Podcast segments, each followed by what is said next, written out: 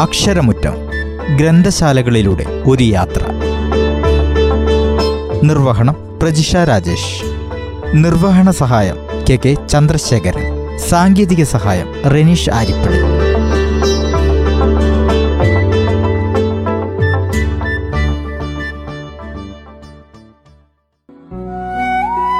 നമസ്കാരം. അക്ഷരമുറ്റത്തിന്റെ പുതിയൊരധ്യായത്തിലേക്ക് സ്വാഗതം.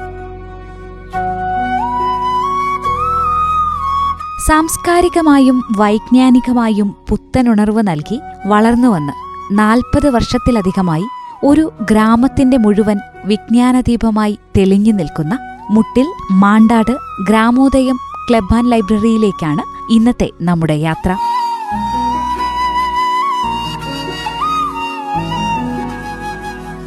വിനോദം വിജ്ഞാനം വികസനം സേവനം എന്നീ മേഖലകളിൽ പ്രവർത്തിക്കുക എന്ന ദൗത്യത്തോടെ മുന്നേറുന്ന ഗ്രാമോദയം ക്ലബ് ആൻഡ് ലൈബ്രറി വന്ന വഴി ബുദ്ധിമുട്ടുകളുടേതും കഷ്ടപ്പാടുകളുടേതുമായിരുന്നു.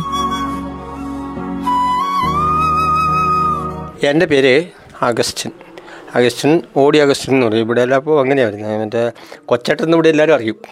അപ്പം ഞാനിവിടെ ഈ സംഘടന തുടങ്ങുന്നതിന് മുമ്പ് ഇവിടെ ഗ്രാ ഈ ഗ്രാമ മൂന്ന് നാല് സംഘടന ക്ലബ്ബുകൾ ഇവിടെ പ്രവർത്തനം ആരംഭിച്ചിരുന്നു. അതിന്റെയൊക്കെ മെമ്പർഷിപ്പും അതിലെല്ലാം പ്രവർത്തിക്കുകയും ഒക്കെ ചെയ്തിരുന്നു. ആ പശ്ചാത്തലത്തിലായിരുന്നു അപ്പോൾ അതിന്റെ എല്ലാം പരാജയങ്ങൾ കണ്ടു കണ്ടു ഒരു കൊല്ലം തയ്യുന്നതിന് മുമ്പേ അതെല്ലാം പിന്നെ പിരിഞ്ഞു പോകേണ്ട ഒരു കാലഘട്ടമുണ്ട് അപ്പോൾ ആ സാഹചര്യത്തിൽ എൺപത്തൊന്ന് എന്ന് പറയുമ്പോൾ പറയുമ്പോൾ ഇവിടെ ഈ മാണ്ടാട് പ്രദേശം എന്ന് പറയുന്നത് നാൽപ്പത്തിരണ്ട് വർഷമായില്ലേ? ഇവിടെയൊക്കെ അത്ര ഒരു പുരോഗതിയോ അല്ലെങ്കിൽ ഒരു സാംസ്കാരികമായിട്ട് അത്ര ഒരു ഉന്നതിയിലേക്ക് എത്തിയിരുന്നില്ല. അപ്പോൾ വായന മനുഷ്യനെ അങ്ങോട്ട് ഒരു കുറച്ചെങ്കിലും സാംസ്കാരികമായിട്ട് ഉയർത്തും എന്നെനിക്ക് ഒരു തോന്നൽ തോന്നലെന്ന് പറഞ്ഞാൽ വേറെ ഒന്നുമല്ല ആയിരത്തി തൊള്ളായിരത്തി അറുപത്തി ഒന്നിൽ എസ് കെ എം ജി അടി പഠിക്കുമ്പോൾ തന്നെ അവിടെ മുതലേ വായന തുടങ്ങിയതാണ് അപ്പോൾ ഈ ക്ലബ്ബെല്ലാം പരാജയപ്പെട്ടപ്പോൾ ഇവിടെ ഒരു വായനശാല വേണം എന്നുള്ള ഒരു വലിയൊരു ആഗ്രഹം എന്റെ മനസ്സിലുണ്ടായിരുന്നു. പക്ഷേ അതിനെ ഇറങ്ങിത്തിരിക്കാനുള്ള ഒരു ആംബിയർ ഞാനൊന്ന് കൂലി കൂലിപ്പണിക്കാരനാണ് അപ്പോൾ അതിനുള്ളൊരു ആംബിയർ എനിക്കില്ല. വായി വായിക്കാൻ വേണ്ടി മീനങ്ങാടി പോവും. മീനങ്ങാടി പോയി പുസ്തകം എടുക്കും. പിന്നെ ആ കാലഘട്ടത്തിൽ എഴുപത്തി ഒന്നിൽ തെനേരിയിൽ സിറ്റിസൺ ക്ലബ്ബ് തുടങ്ങി. അവിടെ ഞാൻ മെമ്പർഷിപ്പ് എടുത്ത് അവിടുന്ന് പുസ്തകങ്ങൾ എടുക്കാൻ തുടങ്ങി. അങ്ങനെ വായനയൊക്കെ ആയിട്ട് അങ്ങനെ പോയിക്കൊണ്ടിരുന്നു. അത് കഴിഞ്ഞ് ഇങ്ങനെ വന്നു ഇവിടെ എഴുപത്തേഴിൽ ഇവിടെ വന്ന് താമസം തുടങ്ങി. അപ്പോഴേ ഇങ്ങോട്ട് അധികം ഇറങ്ങാനൊന്നുമില്ല അറുപത്തി മൂന്നിൽ ഇവിടെ വന്നാണെങ്കിൽ എഴുപത് ഇങ്ങോട്ട് ഇറങ്ങലൊന്നുമില്ല അധികം. അങ്ങനെ ഈ എല്ലാ ക്ലബിലും മെമ്പർഷിപ്പൊക്കെ എടുത്തു. എടുത്തെങ്കിലും സംഗതി മുന്നോട്ട് പോകുന്നില്ല. ഒരു കൊല്ലത്തെ പിരിവും കഴിയും ഒരു വാർഷികവും കഴിയും. സംഗതി ക്ലോസ്. അപ്പോൾ അവ കടക്ക അവതരിപ്പിക്കുന്നതോടുകൂടി സംഗതി എല്ലാം ക്ലോസ് ആകും അങ്ങനെയാണ് ഞങ്ങൾ തൊട്ടടുത്ത വീട്ടിൽ ഒരു പണിയെടുത്തുകൊണ്ടിരിക്കുക ഈ തൊട്ടടുത്ത വീട്ടിൽ പണിയെടുത്തുകൊണ്ടിരിക്കുന്ന സമയത്ത് എന്റെ ഒരു സുഹൃത്ത് ഈ എം ഇസ്മായിൽ എന്ന് പറയും. ഇതിന്റെ സ്ഥാപക സെക്രട്ടറിയാണ് പിന്നെ ജോയി അയാൾ മരിച്ചുപോയി. ഇവർ രണ്ടുപേരും കൂടെ എന്റെ അടുത്ത് വന്നു. എന്റെ അടുത്ത് വരുന്നതിന് കാരണമുണ്ട്. കാരണം എന്ന് പറഞ്ഞു കഴിഞ്ഞാൽ അന്ന് ഞാൻ ഈ സംഘടനയിലൊന്നും പ്രവർത്തിക്കുന്നില്ലെങ്കിലും ഇങ്ങനെയുള്ള പ്രവൃത്തികളില്ലെങ്കിലും ഇവിടെയുള്ള ഒരുപാട് ചെറുപ്പക്കാർ അന്ന് എന്നോടൊപ്പം നിൽക്കുമായിരുന്നു. കാരണം ഇവിടെ ഒരു വോളിബോളും മറ്റു കാര്യ- കാര്യങ്ങളൊക്കെ അവരൊക്കെ പ്രോത്സാഹിപ്പിച്ചുകൊണ്ടൊക്കെ അവർക്ക് വേണ്ടിയതൊക്കെ ഞാൻ ചെയ്തു കൊടുക്കായിരുന്നു. അപ്പോൾ കുറച്ച് ചെറുപ്പക്കാർ എന്റെ കൂടുതലുണ്ടെന്ന് മനസ്സിലാക്കിക്കൊണ്ട് ഇവർ രണ്ടുപേരും കൂടെ എന്റെ അടുത്ത് വന്നത്. ഈ ഇസ്മായിലും ജോയിയും കൂടി. അങ്ങനെ വന്ന് എന്നോട് പറഞ്ഞു കൊച്ചേട്ടാ നമുക്കൊരു ക്ലബ്ബ് തുടങ്ങാം. ഒരു ലൈബ്രറി നമുക്ക് തുടങ്ങാം. എന്ന് പറഞ്ഞു. ഞാൻ പറഞ്ഞു ഇവിടെ ഈ തുടങ്ങിയതിനൊക്കെ ഞാൻ പങ്കാളിയാണ്. അതൊക്കെ ഒരു കൊല്ലം കൊണ്ട് പിരിഞ്ഞു പോവുകയും ചെയ്തിട്ടുണ്ട്. എന്ന് പറഞ്ഞു. അല്ല നമുക്ക് ചേട്ടാ ഒന്നുകൂടെ ശ്രമിച്ചു നോക്കാമെന്ന് പറഞ്ഞു ഞാൻ പറഞ്ഞു ഞാനില്ല. എന്നെ അതിന് നിർബന്ധിക്കുകയും വേണ്ടെന്ന് പറഞ്ഞു. അങ്ങനെ ഇവർ നിർബന്ധം പിടിച്ചപ്പോൾ പറഞ്ഞു ഒരു കാര്യം ചെയ്യാം. നോട്ടീസ് വെക്കാം. ഒരു പൊതുയോഗം വിളിക്കാം. അപ്പോൾ പൊതുയോഗം വിളിക്കണ എവിടെയെങ്കിലും ഇവിടെ അന്നത്തെ കാലത്ത് ഈ ക്ലബ്ബെന്ന് പറഞ്ഞു കഴിഞ്ഞാൽ തന്നെ നാട്ടുകാർക്ക് വെറുപ്പാണ് കാരണം ഒരു പിരിവും കഴിഞ്ഞ് പിറ്റേ ദിവസം പിരിഞ്ഞു പോവുകയാണല്ലോ. ഒരു വാർഷികം കഴിയുമ്പോഴത്തേക്ക് പിരിഞ്ഞു പോകുന്ന ഈ സാഹചര്യത്തിലാകുമ്പോൾ ഇവിടെ ആരും ഒരു കയറിയിരുന്നൊരു മീറ്റിംഗ് കൂടാൻ പോലും സ്ഥലം തരില്ല. അങ്ങനെയാണ് ഈ അടുത്തടുത്ത് ഒരു പുകപ്പര ഉണ്ടായിരുന്നു പുകപ്പര എന്ന് പറഞ്ഞാൽ ഇഞ്ചി പോയിക്കുന്ന ഒരു സാ ഒരു സ്ഥാപനമായിരുന്നു. ഇഞ്ചി അന്ന് തുലാമാസത്തിൽ ഇഞ്ചി പറിച്ചിട്ട് പോച്ച് ചുക്കാക്കുന്ന ഒരു സ്ഥാപനമായിരുന്നു അവിടെ. ആ പുകപ്പരയൊക്കെ പൊളിച്ച് പറഞ്ഞാൽ അത് ഇങ്ങനെ ചോർന്നൊലിക്കുന്ന ഒരു സാഹചര്യത്തിൽ അതിനകത്ത് ഞങ്ങളതിലൊരു ഞാൻ നോട്ടീസ് വെച്ചു. നോട്ടീസ് വെച്ചു കഴിഞ്ഞ ഒരു പതിനാലാൾ കൂടിയാണ് പതിനാലാളാണെന്ന് കൂടിയത്. ആകെ കൂടിയത്. അതിന് നോട്ടീസ് വെച്ച് കഴിഞ്ഞ് കഴിഞ്ഞാൽ ഈ സംഗതി കൂടി കഴിഞ്ഞ് കഴിഞ്ഞപ്പോൾ അത് ഈ പതിനാലാൾ കൂടിയിട്ട് എന്തുണ്ടാക്കാനാണ് അവ പെട്ടെന്ന് എന്ത് ചെയ്തു? ഒരു അഡ്വോ കമ്മിറ്റി ഏഴംഗ അഡ്വോ കമ്മിറ്റി ഉണ്ടാക്കി. അഡ്വോ കമ്മിറ്റി ഉണ്ടാക്കി കഴിഞ്ഞ് കഴിഞ്ഞിട്ട് എന്നെ പ്രസിഡന്റാക്കി ഇസ്മാലിനെ സെക്രട്ടറി ആകും അഡ്വോ കമ്മിറ്റി താൽക്കാലിക കമ്മിറ്റി ഉണ്ടാക്കിയത്. വിപുലമായ നോട്ടീസ് വെക്കാൻ പറഞ്ഞു. വിപുലമായ നോട്ടീസും വെച്ച് പിന്നെ ഒരു പത്ത് ഇരുപത്തിനാല് പേര് കൂടിയിട്ട് ഒരു ആദ്യം തന്നെ കൂടി. ആ നിലത്ത് ഇങ്ങനെ നിലത്തായിരിക്കുക ഇരിക്കാൻ സ്ഥലമൊന്നുമില്ല. ഇതുപോലെ കസ മേശം കസേരയൊന്നും അങ്ങനെയൊന്നുമില്ല. ആ നനഞ്ഞ മണ്ണിൽ ഇരുന്നിട്ട് ഒരു കസേര ഒരു പുൽപ്പായൊക്കെ വിരിച്ചിട്ട് അതിലിരുന്നിട്ട് ഞങ്ങൾ ഈ പരിപാടി തുടങ്ങുന്നത് അങ്ങനെ പരിപാടിയൊക്കെ തുടങ്ങി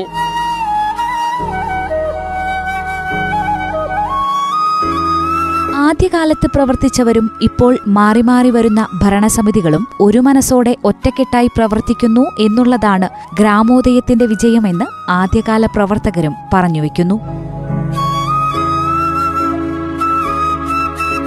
എന്റെ പേര് എം ഒ ദേവസ്യ. ഞാൻ ഈ ക്ലബിന്റെ ഒരുപാട് വർഷം പ്രസിഡന്റ് ആയിട്ട് നടന്നിട്ടുണ്ട്.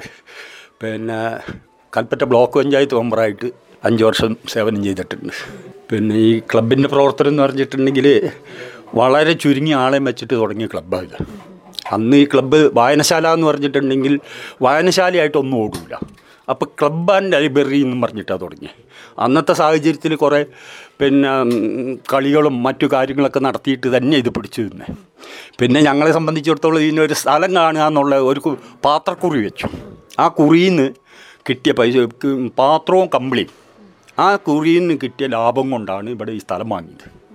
ഈ സ്ഥലം വാങ്ങിക്കഴിഞ്ഞപ്പോൾ പിന്നെ പിന്നെ ബിൽഡിംഗ് ഉണ്ടാക്കുക എന്നുള്ളത് ബിൽഡിംഗ് എന്ന് പറഞ്ഞിട്ടുണ്ടെങ്കിൽ ഞങ്ങൾ അന്ന് ഓരോ വീട്ടിൽ പോയിട്ട് നിങ്ങൾ കട്ട തരിക അല്ലെങ്കിൽ നിങ്ങൾ ഒരു മരം തരിക അങ്ങനെ ഓരോ സാധനങ്ങൾ കളക്ട് ചെയ്തിട്ട് പിന്നെ കോറി പോയിട്ട് കല്ല് മേടിച്ചു അങ്ങനെ ഈ ഓരോ സാധനങ്ങളും കളക്ട് ചെയ്തിട്ട് ഞങ്ങൾ തന്നെ കൈപ്പണി എടുത്തിട്ടുണ്ടാക്കിയ ബിൽഡിങ്ങാണ് ഇത് ആദ്യത്തെ ബിൽഡിങ് പിന്നെ ഇതിനെ സംബന്ധിച്ചിടത്തോളം ഇത് ഇവിടെ വന്നതുകൊണ്ട് ഈ നാടിന് ഒരുപാട് വികസനം ഉണ്ടാക്കാൻ കഴിഞ്ഞു.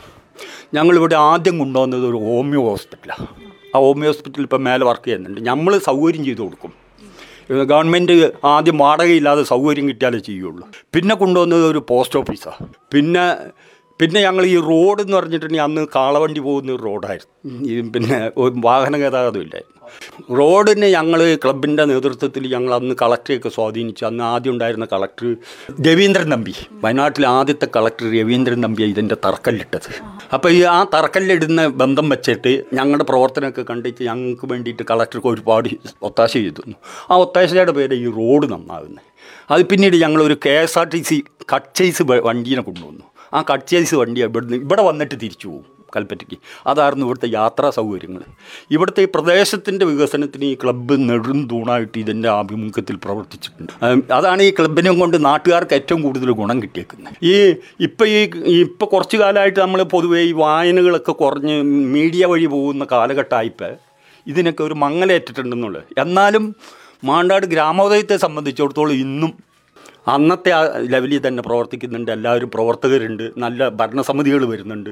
ഇങ്ങനെ എല്ലാ പരിപാടികളും നടത്തുന്ന ഒരു നല്ല ഭരണസമിതിയും നല്ല മെമ്പർമാരും ഇഷ്ടംമാരും പുസ്തകങ്ങളും ഒക്കെ ഉള്ള സ്ഥാപനമായിട്ട് ഇതിന് വളരാൻ കഴിഞ്ഞു. പിന്നെ ഇതിന്റെ ചിലവിനുള്ള അത്യാവശ്യ വാടകയൊക്കെ കിട്ടാൻ തുടങ്ങിയിട്ടുണ്ട്. ഇതിന്റെ നടത്തിപ്പിനുള്ള ഇതിന് വാടക കിട്ടും. അങ്ങനെ നല്ല നിലയിൽ വയനാട്ടിൽ ഏറ്റവും നല്ല ലൈബ്രറി ആയിട്ട് പ്രവർത്തിക്കുന്ന ഒരു ഗ്രന്ഥശാലയായിട്ട് ഇതിന് മാറ്റാൻ കഴിഞ്ഞിട്ടുണ്ട്. അതിൽ സന്തോഷമുണ്ട്. എ പ്ലസ് ഗ്രേഡിലാണ് ഗ്രാമോദയം ക്ലബ് ആൻഡ് ലൈബ്രറി പ്രവർത്തിക്കുന്നത്. ആയിരത്തി ഇരുന്നൂറ് അംഗങ്ങളും പതിനാറായിരത്തോളം പുസ്തകങ്ങളും ഇപ്പോൾ ഗ്രാമോദയത്തിലുണ്ട്. ഒരുപാട് റഫറൻസ് ഗ്രന്ഥങ്ങളും ആനുകാലികങ്ങളും പുസ്തകങ്ങളെ കൂടാതെ ഗ്രാമോദയത്തിലുണ്ട്. എന്റെ പേര് മത്തായി എന്നാണ്. ഞാൻ ഈ ലൈബ്രറി കൗൺസിൽ രംഗത്ത് താലൂക്ക് സെക്രട്ടറി ജില്ലാ കമ്മിറ്റി അംഗം. ഇപ്പോൾ താലൂക്ക് കമ്മിറ്റി ആയിട്ട് വീണ്ടും തൊട്ട് പത്ത് വർഷം അഞ്ച് വർഷമായി. നിന്നിട്ട് അപ്പോൾ ഞാൻ ഇവിടെ ഈ ലൈബ്രറീന്റെ ഈ പറഞ്ഞ എൺപത്തൊന്ന് എൺപത്തിരണ്ട് കാലഘട്ടത്തിൽ അവിടെ താമസത്തിന് വരുന്നത്. അപ്പോൾ ലൈബ്രറിയെക്കുറിച്ച് ആലോചിച്ച് ചെറിയൊരു ഷെഡിലാണ് ലൈബ്രറി പ്രവർത്തിച്ച് വരുന്നത്. പിന്നെയാണ് കാലഘട്ടങ്ങൾ നേരത്തെ മുൻപ് പറഞ്ഞതുപോലെ ഘട്ടം ഘട്ടമായിട്ടാണ് ലൈബ്രറി ഇതിലേക്ക് ഒരു ഘട്ടത്തിലേക്ക് മാറ്റാൻ സാധിച്ചത്. അത് സർക്കാരിന്റെ ഗ്രാൻഡ് ഉണ്ട് ആർ ആർ എഫിന്റെ ഗ്രാൻഡൊക്കെ ഇതിലുണ്ട്. അങ്ങനെ കിട്ടിയാണ് ഇപ്പോൾ ഇത്ര വലിയൊരു പേ പ്ലസ്സിൽ നിൽക്കുകയാണ്. ലൈബ്രറി പ്രവർത്തനം എന്ന് പറയുമ്പോൾ സ്വാഭാവികമായിട്ട് എഫിൽ തുടങ്ങി എ പ്ലസ് വരെയാണ് എന്റെ ഗ്രേഡ് നിശ്ചയിക്കുക അപ്പോൾ അങ്ങനെ ഗ്രേഡ് നിശ്ചയിച്ച് വരണമെങ്കിൽ പ്രവർത്തനം നോക്കിയിട്ടാണ്. അതിന് ബാലവേദി വനിതാ വേദി വയോജന വേദി യുവജന വേദി കലാകായിക വേദി അങ്ങനെ അഞ്ചാറ് ഐറ്റങ്ങൾ പ്രവർത്തിച്ചെങ്കിലാണ് നമുക്ക് എ പ്ലസ് എത്താൻ പറ്റുള്ളൂ. അപ്പോൾ നമ്മുടെ സംസ്ഥാനത്തെ എ പ്ലസിൽ പ്രവർത്തിക്കുന്ന ജില്ലയിലെ രണ്ട് എ പ്ലസ് ലൈബ്രറി ഉള്ളതിൽ ഒരു ലൈബ്രറിയാണ് ഇത് ഇപ്പോൾ നിലവിൽ ആയിരത്തി ആയിരത്തി ഇരുന്നൂറോളം മെമ്പർമാരുണ്ട് ലൈബ്രറിയിൽ ഈ വനിതാ വേദി വചന എല്ലാം കൂടി കുട്ടികൾ മെമ്പർമാരുണ്ട്. നമുക്ക് പതിനയ്യായിരം പതിനാറായിരം പുസ്തകങ്ങളുണ്ട്. പുസ്തകങ്ങൾ തന്നെ വിവിധ ഘട്ടങ്ങളാണ്. റെഫറൻസ് വേണ്ടി പ്രത്യേക വിഭാഗം വർക്ക് ചെയ്യുന്നുണ്ട്. പിന്നെ ഇതുപോലെ ചെയ്യുന്ന ക്ലാരിഫിക്കേഷൻ സംബന്ധിച്ച് ഓരോ വിഭാഗം മാറി മാറി ചെയ്യുന്നതാണ് കലാ ഓരോ പ്രത്യേക എഴുത്തുകാരുടെ ഇത് വേറെ വേറെ കാണാൻ സാധിക്കും കാണിക്കാൻ സാധിക്കും. അങ്ങനെ നേരത്തെ സൂചിച്ചാൽ ഒരുപാട് വികസന പ്രവർത്തനങ്ങൾ ഒരു യാത്രാ സൗകര്യത്തില്ലാത്ത കർഷകരും കർഷക തൊഴിലാളികളും നിങ്ങൾ പാർക്കുന്ന അക്ഷാഭ്യാസം കുറഞ്ഞ ഒരു മേഖലയായിരുന്നത് ഈ ഗ്രന്ഥശാല ഇതിന്റെ പ്രവർത്തന ഇതിന്റെ പുരോഗതിക്ക് വന്നതോടുകൂടി പ്രദേശത്തിലെ ഇവിടുത്തെ കർഷകർ കർഷക തൊഴിലാളികളെല്ലാം തന്നെ ഇതിൽ അംഗങ്ങളായിക്കൊണ്ട് ഈ നാടിന്റെ പൊതുവായ എല്ലാ വികസന പ്രക്രിയയിലും ജനങ്ങളെ അണിനിരത്താനും സാമൂഹിക പുരോഗതിക്ക് വേണ്ടി കൊണ്ടുവരാനും സാധിച്ചിട്ടുണ്ട്. അപ്പോൾ ഏത് ഒരു പുതിയ സംവിധാനം ഇവിടെ വന്നാൽ ആദ്യം ജില്ലയിൽ ചിന്തിക്കുന്നത് ഈ വായനശാല പ്രവർത്തകരെ കണ്ടെത്തിക്കൊണ്ട് നമുക്ക് എങ്ങനെ ജനങ്ങളുമായി സഹകരിപ്പിച്ചിട്ട് ഇപ്പോൾ വിമുക്തി എന്ന സർക്കാരിന്റെ പരിപാടി മദ്യപാനത്തിനും ഏഹ്, മയക്കുന്നെതിരെ വലിയൊരു ക്യാമ്പ് നടക്കുകയാണ്. അപ്പോഴും നമ്മുടെ എക്സൈസ് വകുപ്പ് നമ്മളുടെ അടുത്ത് വന്നിട്ടാണ് പോലീസ് വകുപ്പോട് പറഞ്ഞത്.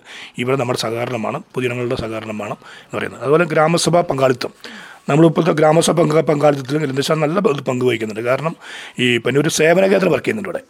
അതായത് നമ്മൾ പൊതുജനങ്ങൾക്കിടുന്നതായ സർക്കാർ തല ത്രിതല പഞ്ചായത്തിലുള്ള പിന്നെ പെൻഷൻ മുതൽ പിന്നെ അവർക്ക് അപേക്ഷ തയ്യാറി കൊടുക്കാൻ പറ്റാത്തതൊക്കെ നമ്മൾ സേവന കേന്ദ്രം നിലയ്ക്ക് നല്ലൊരു സെന്റർ വർക്ക് ചെയ്യുന്നുണ്ട്. അപ്പോൾ ആ രീതിയിൽ എല്ലാ രംഗത്തും സാക്ഷരതാ രംഗത്തും സാമൂഹിക രംഗത്തും മികച്ച പ്രതിനിർത്തുന്ന ഈ ജില്ലയിലെ ഒരു മികച്ച സ്ഥാപനമാണ് പൊതുജനങ്ങളുടെ മുഴുവൻ പങ്കാളിത്തമുണ്ട്.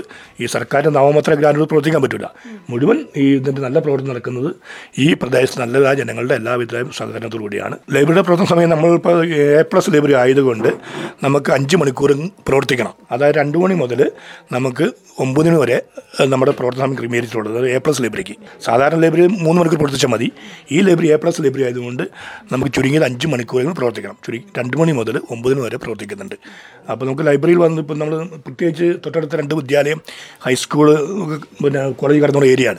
അപ്പോൾ പിള്ളേർ സ്കൂളിൽ വിട്ട് വരുമ്പോഴത്തേക്കും മിക്കവാറും പിള്ളേർ ഇവിടെ വന്ന് റെഫറൻസ് വേണ്ടി അവർ വന്ന് ഒരു ഒന്നൊന്നര മണിക്കൂർ ലൈബ്രറി കയറി ഇരുന്ന് റെഫറൻസ് പുസ്തകങ്ങൾ മറച്ചു നോക്കി നോട്ട് കുറിച്ചാണ് പോകാറുള്ളത്. അപ്പോൾ അതിനുവേണ്ടി തന്നെ നമ്മൾ നാല് മണിയാകുമ്പോൾ കൃത്യമായിട്ട് ലൈബ്രറിയൻ റെഡി ആയിരിക്കും. എല്ലാ സൗകര്യം ചെയ്ത് കൊടുക്കാറുണ്ട്. റെഫറൻസിന് വേണ്ടി പ്രത്യേക പോകാൻ ചെയ്യുന്ന അപ്പുറത്ത് ഒരു- ആ ഒരു റൂമിലുള്ള പുസ്തകം റെഫറൻസ് റെഫറൻസാണ് ആ റെഫറൻസ് പുസ്തകം പിന്നെ അറുന്നൂറ്റി മുപ്പത് റെഫറൻസ് ഗ്രന്ഥങ്ങളുണ്ട്. നല്ല വിലപിടിപ്പുള്ള പുസ്തകങ്ങളാണ്. അത് നമുക്ക് ഒരു ചെറിയ ലൈബ്രറിക്ക് വാങ്ങി സൂക്ഷിക്കാൻ സാധിക്കില്ല. നമ്മളെ സംബന്ധിച്ച് എ പ്ലസ് ലൈബ്രറി ആയതുകൊണ്ട് നമുക്ക് സ്റ്റേറ്റിന്റെ പ്രത്യേക ഗ്രാൻഡ് കിട്ടുന്നുണ്ട്. അതുകൊണ്ട് നമ്മൾ ഇപ്പോൾ നേരത്തെ ലൈബ്രറിന്റെ എണ്ണം പുസ്തകങ്ങളുടെ എണ്ണമായിരുന്നു എണ്ണം കൂടിയാലാണ് ഗ്രേഡ് വർദ്ധിക്കുള്ളൂ. നമുക്കിപ്പോൾ ഗ്രേഡിന്റെ പ്രശ്നമല്ല. എ പ്ലസ് ആയതുകൊണ്ട് നമുക്കിപ്പോൾ ഏറ്റവും വിലവെടുപ്പുള്ള പുസ്തകങ്ങൾ അതായത് ആയിരം ആയിരത്തഞ്ഞൂറ് രൂപയൊക്കെ മുഖവിലയുള്ള പുസ്തകങ്ങളാണ് നമ്മൾ ഇപ്പോൾ എടുത്തുകൊണ്ടിരിക്കുന്നത്. കാരണം നമുക്ക് അമ്പതിനായിരം രൂപ നമുക്ക് എ പ്ലസ് ലൈബ്രറിക്ക് ഗ്രാൻഡ് കിട്ടുന്നുണ്ട് പുസ്തക ഗ്രാൻഡ് അപ്പോൾ നമ്മൾ അതിൽ ഇരുപത്തഞ്ച് ശതമാനം നമുക്ക് വേണമെങ്കിൽ ലൈബ്രറി തനതായ പ്രവർത്തി മാറ്റാം. പക്ഷേ നമ്മൾ ആ മുഴുവൻ പൈസയും ഈ പുസ്തകങ്ങൾ എടുക്കാൻ മാറ്റി വയ്ക്കുകയാണ് മാറ്റി വയ്ക്കുകയാണ് അപ്പോൾ കിട്ടുന്ന പൈസ മുഴുവൻ പുസ്തകങ്ങൾ എടുക്കാൻ മാറ്റുന്നത് ഏറ്റവും വിലപിടിപ്പുള്ള നമ്മുടെ ആ പുസ്തകം എടുക്കാൻ സമയമാകുമ്പോൾ തൊട്ടടുത്ത കോളേജിലും ഉള്ള കുട്ടികൾ അറിയിക്കും. താല്പര്യമുള്ള പുസ്തകം പേര് തരാൻ പറയും. അപ്പോൾ നമ്മൾ മെമ്പർമാരിൽ നിന്നും കുട്ടികളിൽ നിന്നും ഇങ്ങനെ പറയും ഇങ്ങനെ ഞങ്ങൾ പുസ്തകരാൻ കിട്ടിയിട്ടുണ്ട് പുസ്തകം പോവുകയാണ് എന്ന് പറയുമ്പോൾ പലരും വന്ന് നമുക്ക് പുസ്തകത്തിന്റെ പേര് ഇന്ന പുസ്തകം വേണമെന്ന് ആവശ്യപ്പെടും. അങ്ങനെയാണ് നമ്മൾ പുസ്തകോത്സവത്തിൽ നിന്ന് പുസ്തകം എടുക്കുന്നത്. ഒരു ഗ്രാമത്തെ മുഴുവൻ വികസന സ്വപ്നം കാണാൻ പഠിപ്പിച്ച് വായനക്കാരും പ്രതിഭകളുമാക്കി മുന്നേറുന്ന മുട്ടിൽ മാണ്ടാട് ഗ്രാമോദയത്തിന്റെ വിശേഷങ്ങൾ ഇവിടെ തീരുന്നില്ല. അടുത്തയാഴ്ച ഇതേ സമയം കേൾക്കാം. നന്ദി നമസ്കാരം.